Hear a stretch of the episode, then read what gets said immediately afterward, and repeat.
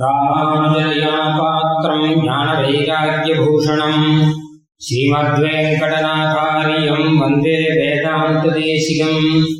லக்ஷ்மீநாதசமாரம்பாம் நாதயாமுன நாதயாமுனமध्यமாம் அஸ்மதாச்சாரியபரியந்தாம் வந்தே குருபரம்பராம்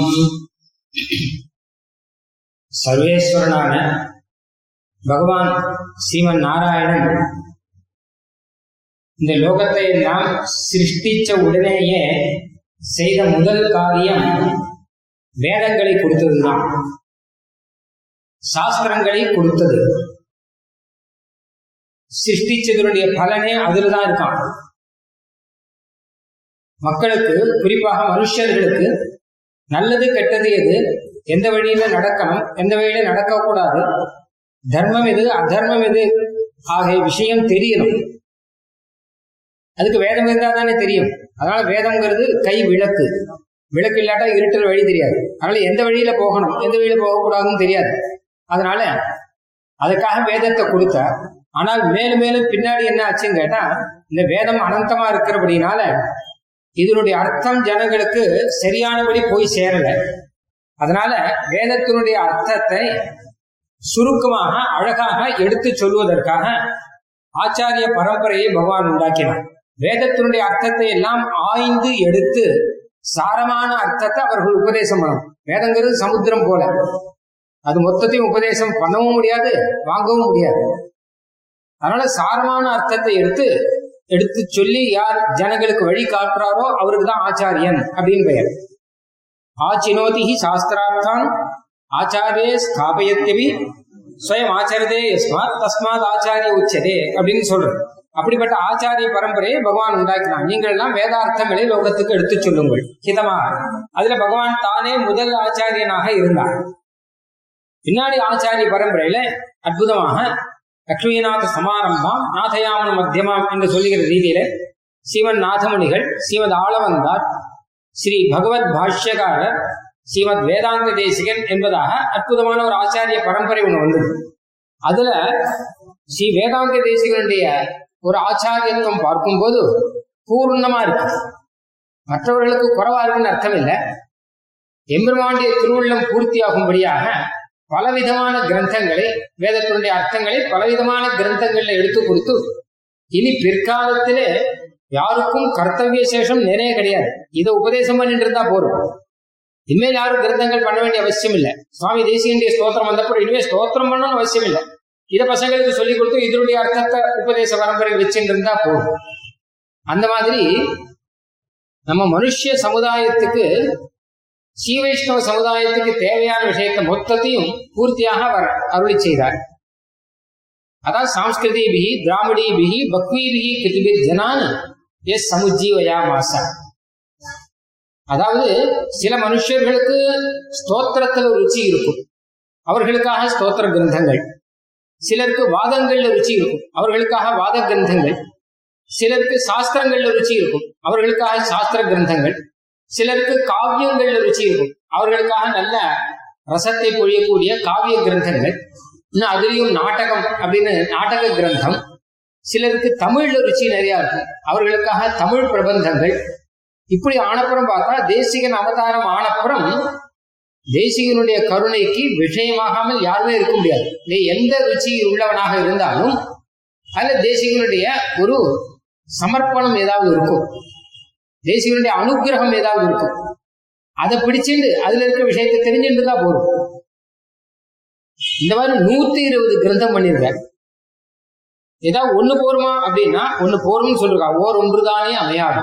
சீரொன்று உப்புள் திருவேங்கடமுடியான் பாரம்பரிய சொன்ன பழமொழியில் ஓரொன்று தானே அமையாகும். அவர் அருளி செய்த நூத்தி இருபது கிரந்தங்கள்ல ஒண்ணு போரும் இல்ல ஏதாவது ஒண்ணு போரும் ஓரொன்னு போரும் அர்த்தம். ஒண்ணு போறோம்னா எந்த ஒண்ணும் கேட்பான். அதனால ஏதாவது ஒண்ணு அப்படிங்கிறதாக ஓரொன்று தானே அமையாகும் வாழ்வார்க்கு வானையர கோமளவும் வாழ்வு. ஏன்னா எல்லா கிரந்தத்திலையுமே பகவத் தத்துவத்தை தான் சொல்லியிருக்கார். எல்லா கிரந்தத்திலையும் சரணாகதியை தான் சொல்லியிருக்க. உபாயத்தை. அதனால ஆச்சரியமான பலவிதமான ஜனங்களை சங்கிரகணம் பண்ணி சேர்த்து பகவானுடைய கருணைக்கு விஷயமாக்கணும். எல்லாரும் இந்த சம்சாரத்துல பிறந்து இதனுடைய பலனை அடைஞ்சு மோட்சத்துக்கு போகணும் அப்படிங்கிற ஒரு பரம கிருபையினாலே பிற்காலத்திலையும் வழிவகுக்கும்படியாக சுவாமி தேசிகன் இத்தனை கிரந்தங்களை அருள் செய்தார். அந்த காலத்துல ஓலையில எழுதியிருக்கார். இத்தனையும் அவரே. வியாசர் மகாபாரத எழுதத்தையாவது எழுதத்துக்கு இன்னொருத்தர் வச்சுட்டு இருந்தாருங்கிறார். ஆனா தேசிகனே எல்லாம் ஓலையில் இட்டணும் அப்படிங்கிறார். அவரே ஓலையில் எழுதியிருக்கார். அதனுடைய பலன் நமக்கு இப்ப எல்லாரும் நாம அனுபவிச்சுட்டு இருக்கோம் ஒரு விதத்துல பகவத் ராமானுடைய திருவுள்ளத்தில் இருந்ததை பூர்த்தி பண்ணியிருக்கார். ஏன்னா சம்பிரதாயம் என்ன பரவறதுக்கு காரணமே ராமானுஜர் தான். அதை பூர்த்தி பண்ணி பண்ணி அன்னைக்கு மாத்திரம் இல்ல பிற்காலத்திலையும் எல்லாருக்கும் ரகசிய கிரந்தங்கள். ரகசியத்தில் ருச்சி இருக்கிறவர்களுக்கு ரகசிய கிரந்தம். மாதிரி எத்தனையோ விதமான கிரந்தங்கள் பண்ணியிருக்காரு. ராமானுஜருடைய திருவுள்ளம் பூர்த்தியாச்சு. அதை நமக்கு நினைவுறுத்துற மாதிரி போன வருஷம் ராமானுஜருடைய ஆயிரமாவது திருநட்சத்திரமும் தொடர்ந்து இந்த வருஷம் சுவாமி தேசிகனுடைய எழுநூத்தி ஐம்பதாவது திருநட்சத்திரமும் ரெண்டும் சேர்ந்து நடக்கிறது. ரெண்டையும் சேர்த்து நம்ம கொண்டாடும்படியான பாக்கியம் அமைஞ்சிருக்கிறதே இதைதான் காமிக்கிறது. ராமானுஜருடைய விட்டக்கரை தொட்டகரை இருந்தால் அது சுவாமி தேசியம் ஸ்ரீ பகவத் ராமானுஜர் தமிழ்ல கிரந்த எதுவும் பண்ணல. ஆனா தேசிகன் தமிழ் பிரபந்தங்கள்லாம் ஒளி ஸ்ரீ பகவத் ராமானுஜர் ரகசிய கிரந்தம்னு எதுவும் பண்ணல. ஆனா சுவாமி தேசிகன் ரகசிய கிரந்தங்கள்லாம் பண்ணார் ஒரு விதத்துல பார்த்தா ராமானுஜர் காட்டிலும் புரட்சி நிறைய பண்ணவர் தேசிகன் தான் ராமானுஜர் காட்டிலும் ஜனங்கள் கிட்ட இதை கொண்டு சேர்க்கறதுக்கு அதாவது பிற்காலத்திலையும் இதை கொண்டு சேர்க்கறதுக்கு. பகவத் ராமானுஜர் கோயில்களுக்காக எத்தனையோ சிரமப்பட்டார் கோயில் விவசாய இல்லாம பண்ணார். ஆனா அதுல ஆபத்துகள்லாம் வந்த போது தேசிகன் தான் போய் அங்கங்க போய் ஸ்தாபனம் பண்ணி கோயில் தர்மங்களை எல்லாம் ஸ்தாபிச்சார். பகவத் ராமானுஜர் சாஸ்திர கிரந்தங்கள்லாம் சாதிச்சார். ஆனா அதுக்கு மேல வாதங்கள் அதெல்லாம் வந்த போது தேசிகன் தான் அதுக்கெல்லாம் பதில் சாதிச்சு நிலைநாட்டினார். அதனால ராமானுஜருடைய அவதாரம் அதை தொடர்ச்சியாக தான் தேசிகனுடைய அவதாரத்தை நம்ம பார்க்கணும். அதுக்கு மாதிரி தான் நமக்கு இப்ப அந்த அனுசந்தானம் பண்ணும்படியாக இந்த உற்சவம் நமக்கு ஆச்சரியமாக அமைஞ்சிருக்கு. அதனாலே இதை நாம எல்லாரும் கொண்டாடணும் அப்படிங்கிற ஒரு அபிசந்தியோடு கூட ராமானுஜ தயா அப்படின்னு ஒரு ஸ்ரீ வைஷ்ணவர்கள் நிறைந்த ஒரு குழு ஒரு கோஷ்டியானது ராமானுஜருடைய ஆயிரமாவது உற்சவத்தை ரொம்ப ஆச்சரியமாக கொண்டாடினோம். அந்த கோஷ்டி மூலமாக ராமானுஜ தயா அப்படின்னு ஒரு புஸ்தகம் ஒண்ணு நம்மளுடைய ஸ்ரீ வைஷ்ணவ லோகத்துக்கு தேசிய சம்பிரதாய சமர்ப்பணமாக வெளியீடாகி பல ஆஸ்திகர்களும் பல பாகவதர்களும் அதனாலே பயன்பெற்றார்கள். பல ஆச்சாரியர்கள் அனுகிரகம் பண்ணி விசேஷமாக பல மகான்களுடைய கட்டுரைகளோட அந்த கிரந்தம். தொடர்ந்து திருவாராயிரப்படி உற்சவம் நடத்தி அந்த திருவாராயப்படியை சீடியாக வெளியிட்டு அதிலும் ஸ்ரீ வைஷ்ணவ சம்பிரதாயம் போற்றி பாதுகாத்து விசேஷமாக அனுகிரகங்கள்லாம் பண்ணியிருக்கார். அதை தொடர்ந்து இந்த வருஷம் ஸ்ரீ வேதாந்த தேசிகனுடைய எழுநூத்தி ஒன்பதாவது திருநட்சத்திர மகோத்சவத்தை கொண்டாடக்கூடிய ஒரு உத்தமமான ஒரு கைங்கரியத்தில் ஆச்சாரியாளுடைய அனுகிரகத்தோடு கூட ஆரம்பிக்கிறோம் இப்போ. இதுல பல விதமான கைங்கரியங்கள் பண்ணணும் என அனு என ஒரு ஆசை இருக்கு. இந்த ஆசையை விளைவித்த சுவாமி தேசிகனும் ஸ்ரீ பகவத் ராமானுஜரும் தான் இதை நிறைவேற்றணும். ராமானுஜ தயா என்று பெயர். ராமானுஜ தயா பாத்திரம் சுவாமி தேசிகன். அதனால ராமானுஜருடைய தயையும் ராமானுஜ தயா பாத்திரமான சுவாமி தேசிகனுடைய தயையும் ரெண்டுமே அவலம்பம். இதுதான் பிரதானம். அதுல இருந்து முதல் கட்டமாக இதுல சுவாமி தேசிகனுடைய அபூர்வமான கிரந்தங்கள் அபூர்வம்னா ஆச்சரியமா வெளியில கிடைக்க முடியாத ஆச்சரியமான வேதாந்த அர்த்தங்கள் நிறைந்த கிரந்தங்கள்லாம் எடுத்து அதை பத்தியான உபன்யாசங்கள் மகான்களை கொண்டு இங்க பண்ண வைக்கிறோம். அந்த மகான்கள் பரம கிருப்பையோடு ஏற்று நீங்க வந்து உபன்யாசங்கள் பண்ணுகிறார்கள். நம்ம பிரார்த்தனையை ஏற்றுட்டு அதன் மூலமாக அந்த கிரந்தங்களுடைய சாரம் நம்ம எல்லாருக்கும் போய் சேரணும். எல்லாரும் நன்றாக அனுபவிக்கணும். வாழ்க்கையினுடைய பயனை பெறணும் என்கிறது இதுல பரம உத்தேசியம். அதற்காக இப்பொழுது ஸ்ரீ ராமானுஜர் அவதார பூமியான ஸ்ரீபெரும்புதூர்ல ஸ்ரீ வேதாந்த தேசிகன் சந்நிதியிலே இப்போ இன்று இந்த உபன்யாசம் ஆரம்பம்.